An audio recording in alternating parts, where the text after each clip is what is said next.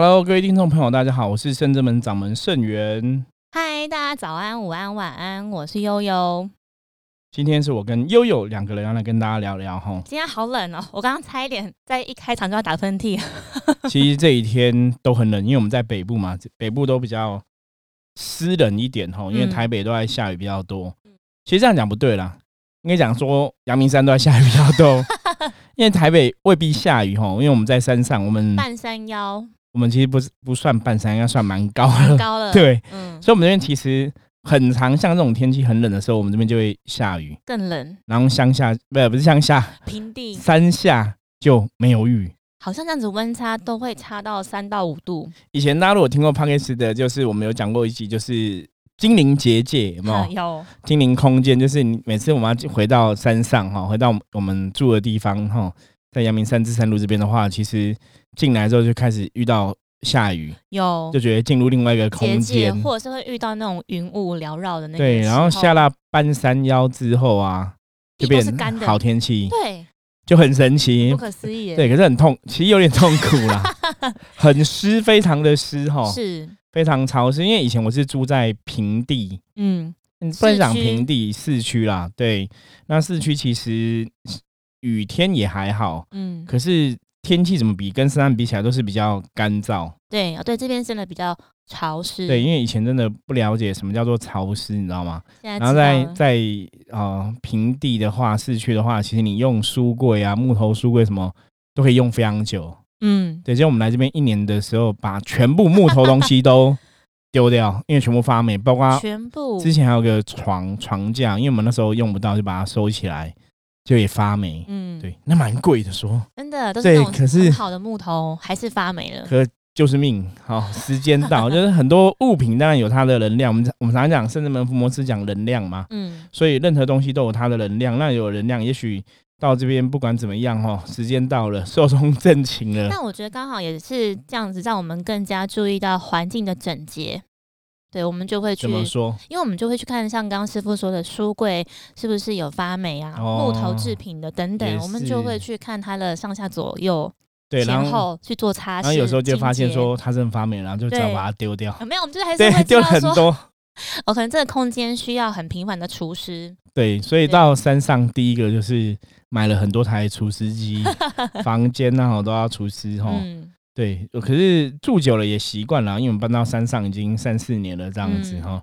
对啊，就是跟大家闲聊一下啊。对，不过真的这几天真的台北蛮冷的哈，大家还是要多注意自己的保暖哈，这很重要。就口鼻啊，保暖，脖子、肚子还有脚踝、手脚。对，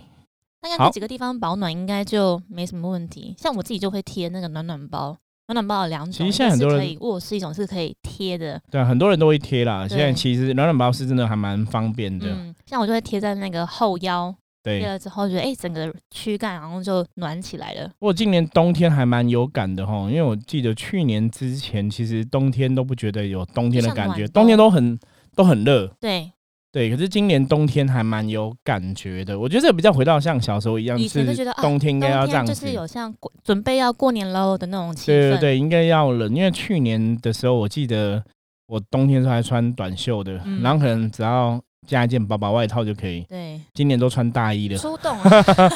可因为可能在我们在山上也比较冷啊，更有感。对，感觉会更强烈点哈，比平地更冷这样子。对呀。今天。想要来跟大家分享的是一则的新闻，对，又要来从新闻来聊聊 新闻，不是新闻啊，新闻来来跟大家聊聊 关于能量这件事情。新闻像土地公哎，对，从新闻来跟大家聊聊关于能量哈。好，那跟大家来分享的这一则的新闻，它的标题是这样子写的，他写说岳母逼娶妻王姐，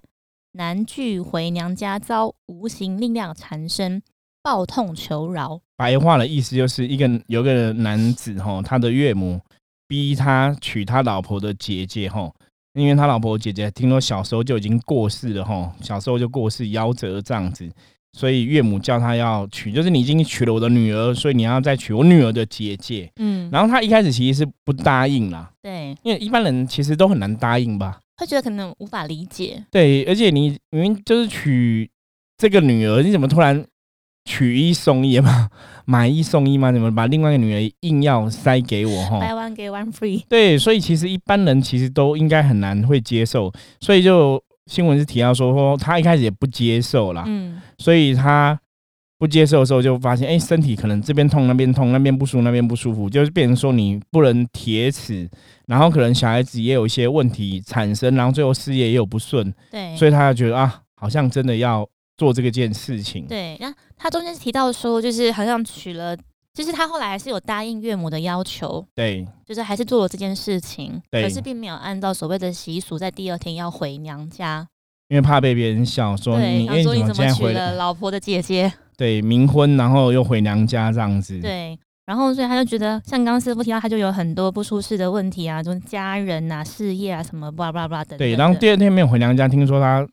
当天肚子就是莫名的痛吼，嗯，就我肚子很痛。那后来问了之下，说可能是那个冥婚的这个妻子吼，鬼妻子在跟他讲，就是如果你不来娘家吼，我有办法给你那个冲低就对了，然后来娶我，对，所以他后来就有赶快回去吼。所以这个新闻在讲说这种东西很玄。那我们其觉得其实这个东西吼，第一个深圳门福摩斯每次看到这种相关的这种灵异新闻，嗯，通常我们就会判断说，诶，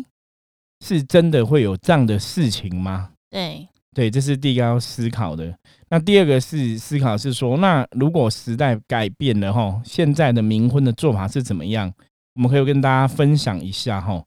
对我还有一个第三个问题，也想要同时再请教师傅的，因为他是那个新闻里面他提到的说，因为岳母就是那个呃妻子的姐姐，她是出生五天就夭折了。对那他是说，因为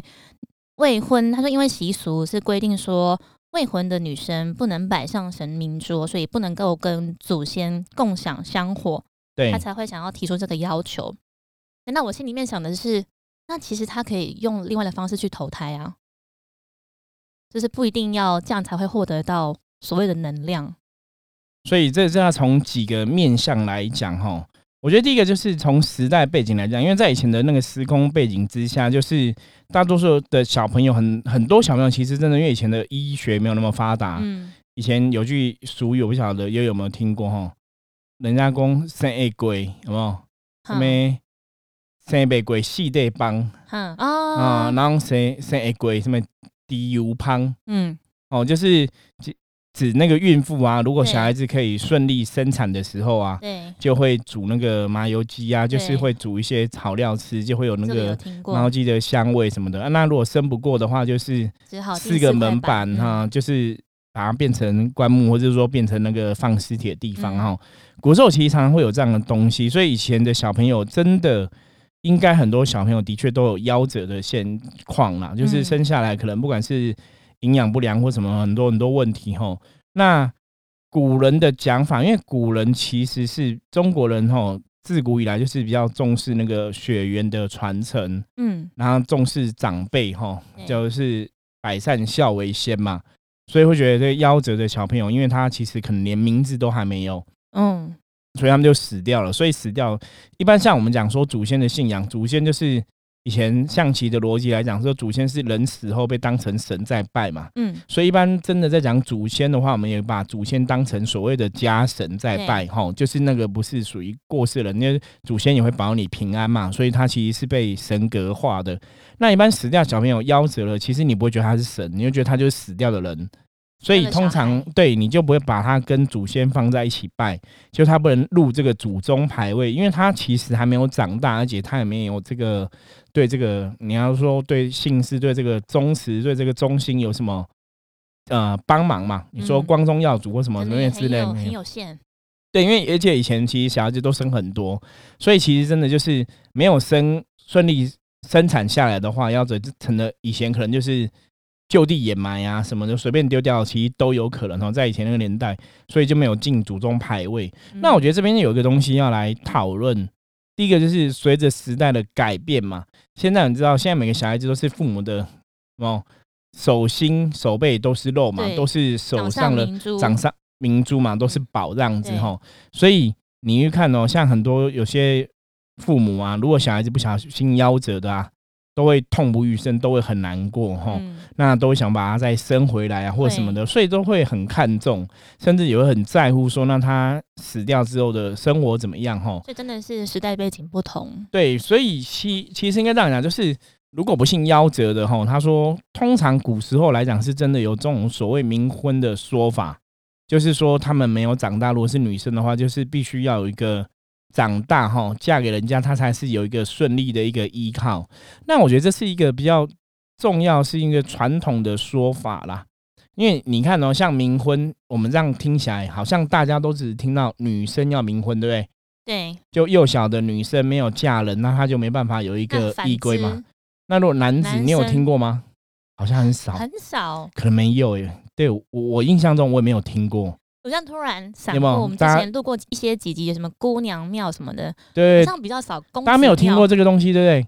所以大家有觉得很奇怪吗？如果以逻辑上来讲，哈，我觉得甚至我们常常讲说，我们要讲能量、讲逻辑哦。逻辑上来讲，应该是不管是男的小 baby、男的小孩、女的小孩，应该都要可以冥婚嘛。嗯，可是为什么习俗上没有？你有发现这个问题吗？对，为什么就觉得只有女生需要做这件事情？对，因为以前的人会觉得女生生下来就是会嫁给别人嘛，就就是是别人家的小孩，嗯，所以她必须嫁给老公才入别人的宗祠嘛，她才会有一个姓氏，她必须结婚之后才会有一个家庭的传承。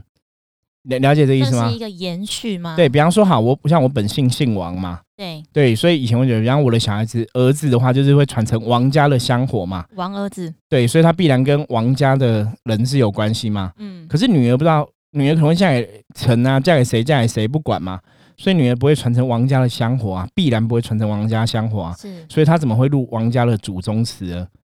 大家这样听得懂这意思吗？所以你就知道说，哦，所以为什么女生一定要有人嫁？为什么未嫁未出嫁女生每一个都一定要出嫁之后才能得到比较好的将来，甚至说以前的说法说她才能有办法去超度啊，或者入轮回，因为表示说他的灵魂才有一个依归。哦，所以这样子有点解答我刚刚那个疑问了。对，可是当然这是古时候的说法嘛。那如果以现在来讲的话，其实现在很多女生，你说我虽然让你姓王的，让你姓陈的，我还是觉得我是我家的女儿啊。嗯，户就是口不一定要迁出来。，对，现在的现在比较走平权嘛，所以未必这样子。那当然，我们从另外角度来讲哦，如果从命理学的说法来讲的话，其实你不管嫁给谁啊，命理的角度上看，就是你以后，比方说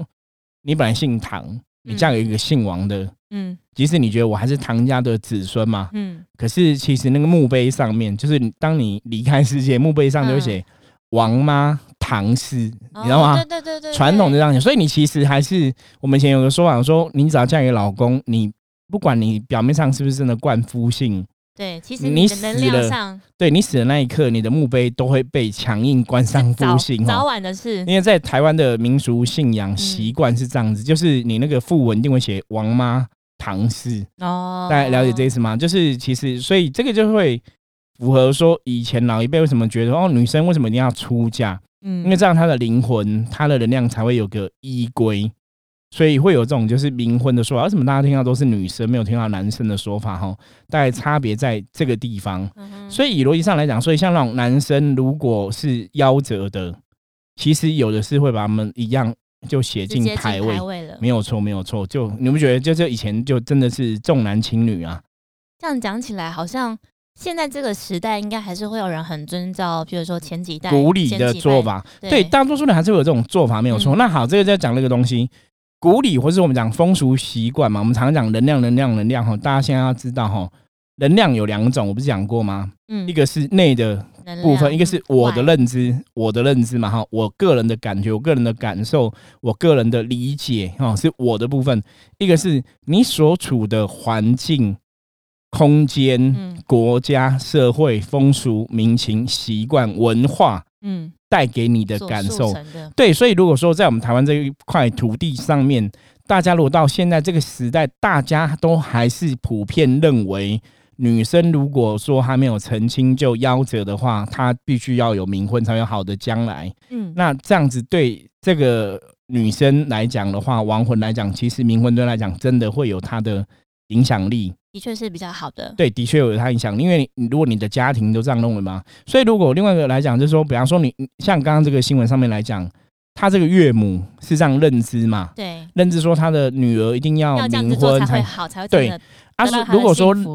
岳母的那个家庭或是老婆的那个家庭都是这样认为，如果整家庭都这样认为，对，那那个能量就会有那个作用在。所以你娶了这样一个妹妹好了，哈，比方说他姐姐过世了，你娶了他的妹妹，他妹妹如果说你的老婆也这样认知，妈妈讲的事情是真的，所以那个东西能量就会存在。所以对你来讲，那个冥婚其实它的确会有它的作用跟道理。嗯，那我想要举手发问，就是那有没有另外一种方式，是不一定要透过冥婚？当然可以啊，当然可以啊。的女子，未成婚前的女子，还是有机会可以得到她应有的能量，或者去更好的地方。对，那这个就是宗教上可以帮忙的嘛。嗯我刚讲说，如果家庭认为说他一定要冥婚才会有个好的归宿，那这个东西你就要去扭转了嘛。比方说，你可能就要跟这个岳母说明说，哎、其实也可以不用让座啊。那现在可能可以像我们深圳门做法，或者我们可以请神明帮忙。深圳门做法就会说，哎、我们可以请，比方说包大人来做主啊，请观世音菩萨来做主，请阿弥陀佛来做主，就是或是请地藏菩萨来帮忙哈。嗯可以怎么处理，然后也可以好。那如果他的岳母也接受这样的看法，或是他们家的祖先也认知，你懂吗？是，那一样可以从另外角度来处理嘛。哦所以通常我们如果深圳门要处理这样的事情，我们就会去跟对方的祖先谈一谈，哦，对，比方说他祖先的认知可不可以啊，然后岳母那边认知怎么样啊？是那通常这个谈要谈什么？其实重点是祖先可不可以接受让这个嗯未出嫁的女生孙子可以入他们家的牌位。对。那如果真的不能入的话，有些时候其实你可以用另外立一个牌位的方法来处理啦。嗯可是这个真当然就是要跟这个岳母的家人沟通嘛。嗯，所以对，所以所以如果民俗上他们的习惯是接受这样的一定要冥婚的话，那如果还是没办法扭转这个想法的话，那基本上还是会倾向是用冥婚来处理。以他们能够接受的对，如果他们可以接受，比方说那个能量是可以调整的嘛，嗯那当然这是我常常讲宗教信仰，其实大家真的要有智慧，就是诶，我们要从能量角度来讲，了解过去为什么会这样做，它到底是什么，哦，逻辑上是什么原因。那现代的话，我们可以怎么来改变？所以其实像大家如果听我们 p o d c a 我们都讲过嘛，很多东西都有所谓的能量的一个制约，能量的条件在。嗯现代人的看法怎么样？古时候人看法怎么样？那个能量是怎么婉转的哈？所以你只要知道内在能量是怎么一回事，外在能量是怎么一回事，其实大家就可以看懂很多事情。就像嗯我们这个节目也跟大家分享的，一直以来分享这样。所以如果这样讲的话，我相信大家对刚刚我们讨论这个议题就比较清楚了。就可以了解，等于是很多不同的面向了。如果今天假设真的是岳父、岳母他们啊，应该说岳母那边他们也可以接受，比如说 B 方案或 C 方案的话，其实就这个问题就会有解，不会觉得好像只有 A 选项可以做。对，没有错。那另外要来讨论，就是刚刚他讲的说啊，如果他没有顺从那个真的会一对连串引发那一些不好的无形的这个事情鬼新娘会让他造成不舒服什么什么的，嗯又有怎么看呢？我觉得可能会，因为可能也汇集了那个，就像刚刚师傅讲的嘛，因为母亲这边是这样子认为的，他就会去形塑那个能量。好，又回答了非常好，很有圣人门福摩斯的智慧哈。师傅教的好，对，的确是这样子，就是因为家人如果都这样认为，他的确会就两个程度，一个是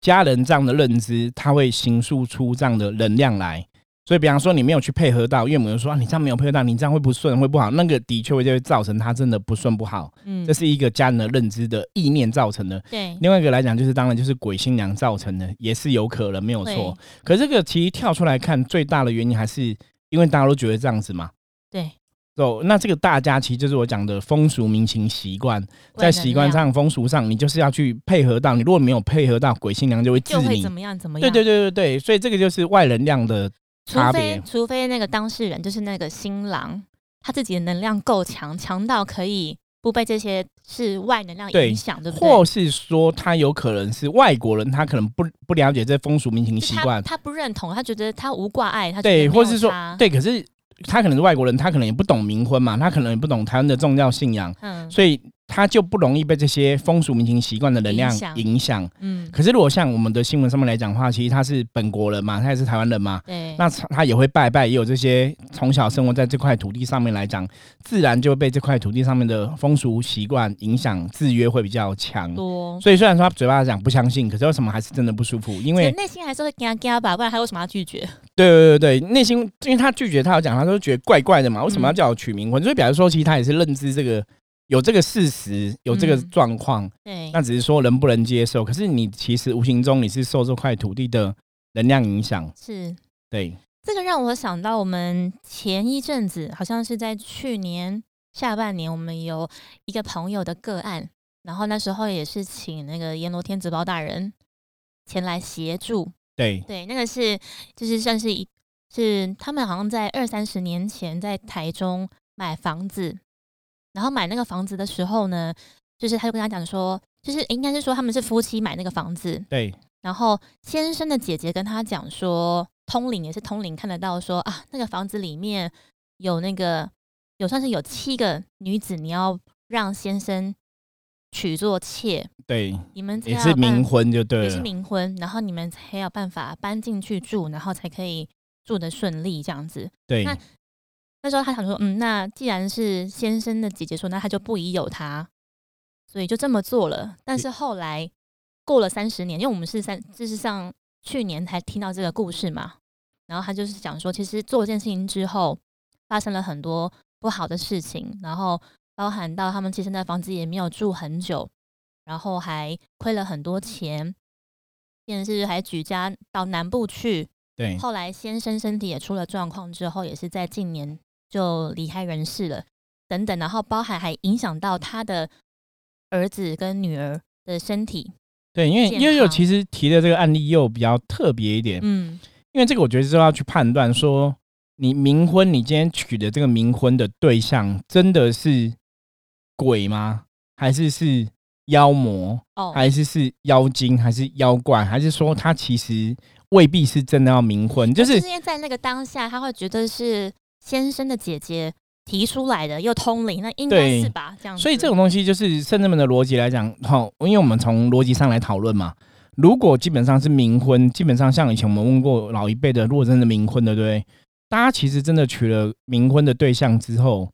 其实都是越来越好，都是还蛮不错的，都会哦得到庇佑。呃，会得到的那个对，大多数对方的娶冥婚的对象，我遇过的案例听起来其实都是好的结局，都是好的结果，都会得到好的，比方说事业变更好啊，嗯家人什么变更旺啊，什么都是变更好的。所以像刚刚也有提到这个，我们去年遇到案例，他说娶了之后变很多事情都很糟，对，所以那就比较怪一点。嗯，所以那当然都没有对，因为我们我们不是二，我们不是二三十年前处理这事情的单位嘛，对，所以我们也不了解到底他以前冥婚办的有没有顺心如意，还是说真的是要冥婚吗？还是说对方有什么想法，他没有做到什么之类？我觉得这很多人对我们来讲，其实目前来讲是不可考的。嗯，只是说从我讲伏魔师的智慧来判断嘛。如果说冥婚的话，理论上来讲应该是要越来越好。对，可是他为什么变得很多东西不好，然后破破财啊，然后很多东西很不 OK？所以然后还影响到人的性命，对，所以那个其实就是有可以很多讨论地方。对，那因为那个案例，我们后来也没有特别联络了嘛，只是说嗯当时候客人跟我们分享这样的事情的时候，我们也有提出过，哎、那个冥婚是不是有点问题？对。对，因为那个理论上是不会这样子对。然后因为他那时候是提到说，因为事情已经太久以前了，然后当时帮他们立了一个牌位，那因为一直举家搬，就是一直搬家，所以后来那个牌位也不知道在哪里了。对然后因为他现在就是在，主要是因为担心小朋友的健康，然后所以才因而追溯起这些就是以往的家里面的事情。对，可是那个事情可能真的，你到现在这个状况的话，其实生人们的处理方法就是我们会请神明来帮忙。对，所以后来是那个包大人，对，没有错，因为我常常讲有形的事情啊，就用有形的人类智慧来处理。对那如果是无形的鬼神之事的话，其实你真的只能透过无形的鬼神来帮忙，嗯，就请那个神明来做共亲。没有错。嗯，所以我觉得我还对那那一次处理的这个个案的故事，算印象蛮深刻的，对，因为那时候包大人就查明，就是到底怎么会发生这样子的事情，然后事情的因果缘由来龙去脉是什么。对，然后后来才查到是那个算是夫家先生那边，算是他们的长辈，以前前辈子。就是对因果啦，英国的。对，我觉得这个讲来真的太远，客人呃，就是听众朋友可能会听不太懂。反正就是跟他们家的祖先是有些因果关系的，所以才会有这个冥婚的事情啊，然后一些状况。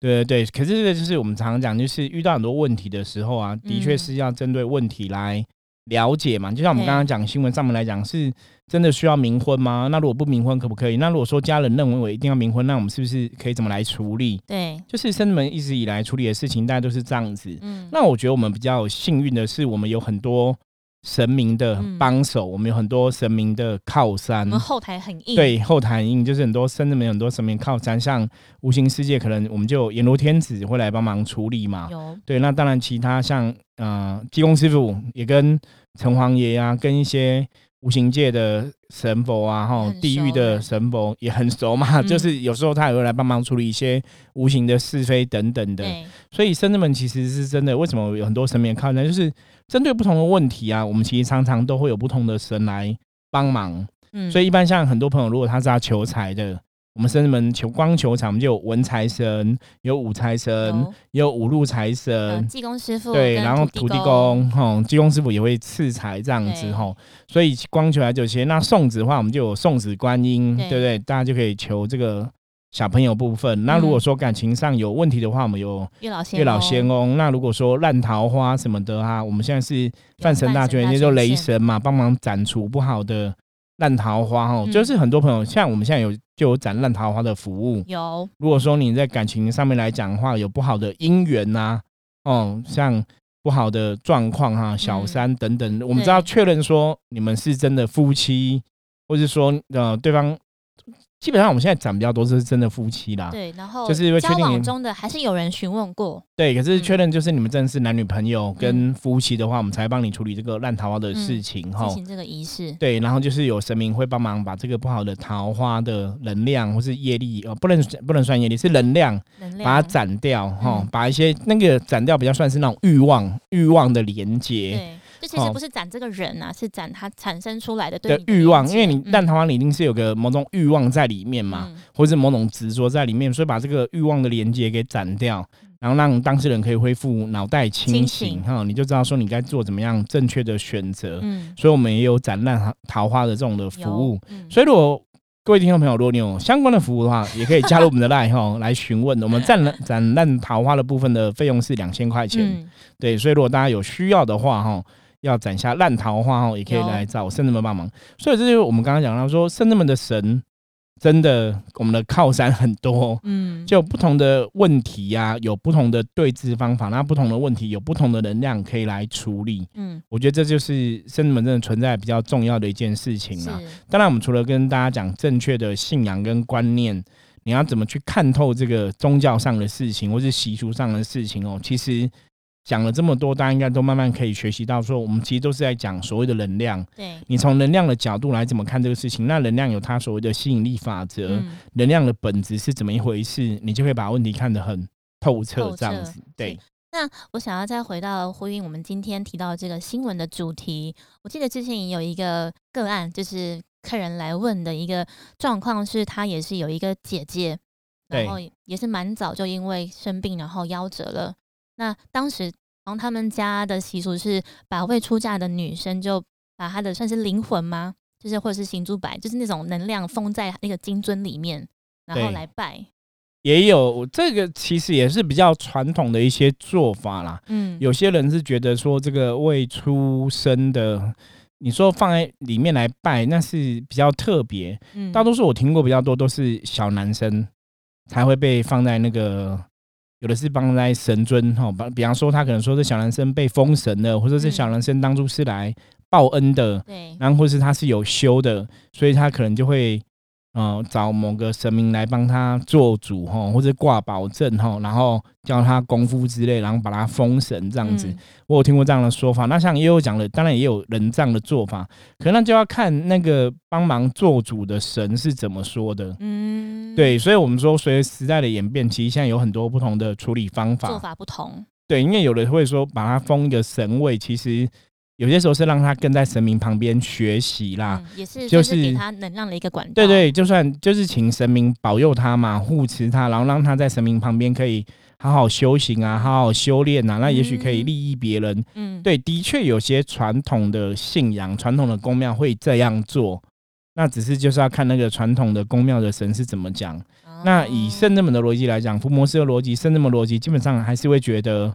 阴阳是相隔的。如果这个小朋友不幸夭折啊，或是说呃不幸没有出生啊，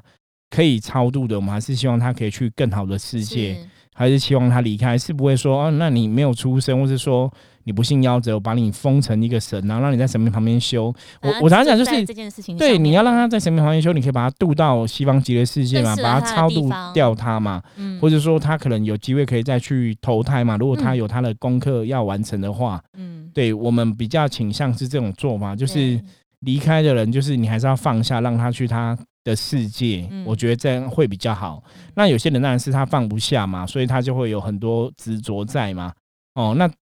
这样子的话，其实有可能就变成说，像刚刚也有举例，他可能就到后来变成说，就用一个神的偶像来祭供奉他。我也听过这样的案例，没有错，的确有这样的案例。那我觉得那就看每个这个小朋友的灵魂跟这个家人关系是怎么一回事，或是他们的想法怎么样。哦因为有些时候不，有些时候其实不是家人不让他走，是小朋友不愿意走哦。也有可能，对，那有些是小朋友要走，家人不让他走，这是要去讨论。嗯对，对啊，所以我觉得我们今天这个话题是衍生出来的，蛮多个案都是跟这个相关的。对，对啊，就是提到回，应该说回到是跟，就是说该家族的观念，然后或者是当时的时代的风俗民情。对，或者是当事人的想法啦。所以我们嗯常常讲说，人生很多时候，你看佛教修行讲到人生到最后就是放下嘛，对很多东西就是你要放下，不要执着，然后每个生命、每灵魂都有它的去路。嗯如果说他真的不幸离开，就让他好好祝福他，去他好好的世界去投胎嗯或怎么样，对，然后不要太执着，会比较好。是啊，对，今天其实讲这个冥婚话题，我相信应该可以跟之前讲冥婚话题对大家来讲，应该会听起来不太一样哈。嗯，希望就帮助大家慢慢学习到更多的智慧，去看透这些宗教啊、信仰啊、习俗上的等等问题。也当做是累积一些知识。没有错，没有错。OK，如果大家还喜欢我们的节目的话，记得要订阅，然后帮忙分享出去，介绍给您的亲朋好友听我们的 Podcast 哦。因为我觉得，真的每天都有 Podcast 的节目，其实大家常常听，应该对大家的知识累积。那当然，如果可以增加大家智慧，那是更好的一件事情啊。那也希望说，大家真的可以喜欢我们的节目，然后多多分享给你的朋友。如果你是 Apple Podcast 的朋友的话，记得帮我们按下五星订阅哈。对，再麻烦各位喽。那如果有任何问题的话，加入我们的 Line，随时跟我们取得联系。我是圣人门掌门圣元，我是悠悠，我们下次见，拜拜。拜拜。